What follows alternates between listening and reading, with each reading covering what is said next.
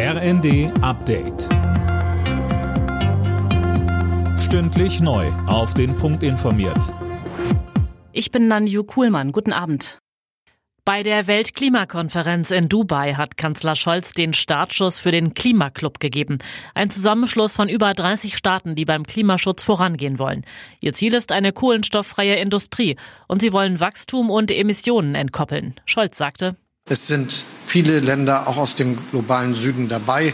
Für mich ein Zeichen, dass es ein großes, breites Interesse gibt, auf diese Art und Weise etwas für Klimaschutz zu tun und dafür zu sorgen, dass wir mit guten wirtschaftlichen Perspektiven, aber ohne das Klima zu schädigen, auf diesem Planeten gemeinsam leben können. Seit dem Ende der Feuerpause heute früh hat Israel nach eigenen Angaben schon über 200 Zitat Terrorziele im Gazastreifen bombardiert. Ein Regierungssprecher hat heute angekündigt, die Hamas werde jetzt die Zitat Mutter aller Schläge einstecken. Für Aufsehen sorgt unterdessen ein Bericht der New York Times Cornelius Dreger. Ja, da heißt es, die israelischen Geheimdienste und Streitkräfte hätten schon vor mehr als einem Jahr von den Hamas-Plänen für einen Großangriff gewusst.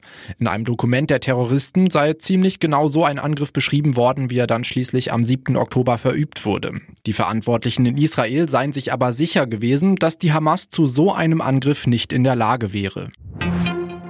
Wer ein Ticket für ein Fußball-EM-Spiel nächstes Jahr besitzt, kann günstiger mit der Bahn ins Stadion fahren.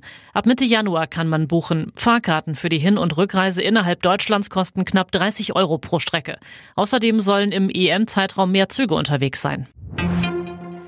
Eine höhere Lkw-Maut und mehr Mindestlohn in der Pflege. Das gilt ab heute in Deutschland. Der Dezember bringt zahlreiche Änderungen mit sich. Am 10. Dezember tritt auch der neue Bahnfahrplan in Kraft. Heißt, das Angebot wird ausgebaut, gleichzeitig steigen die Ticketpreise. Alle Nachrichten auf rnd.de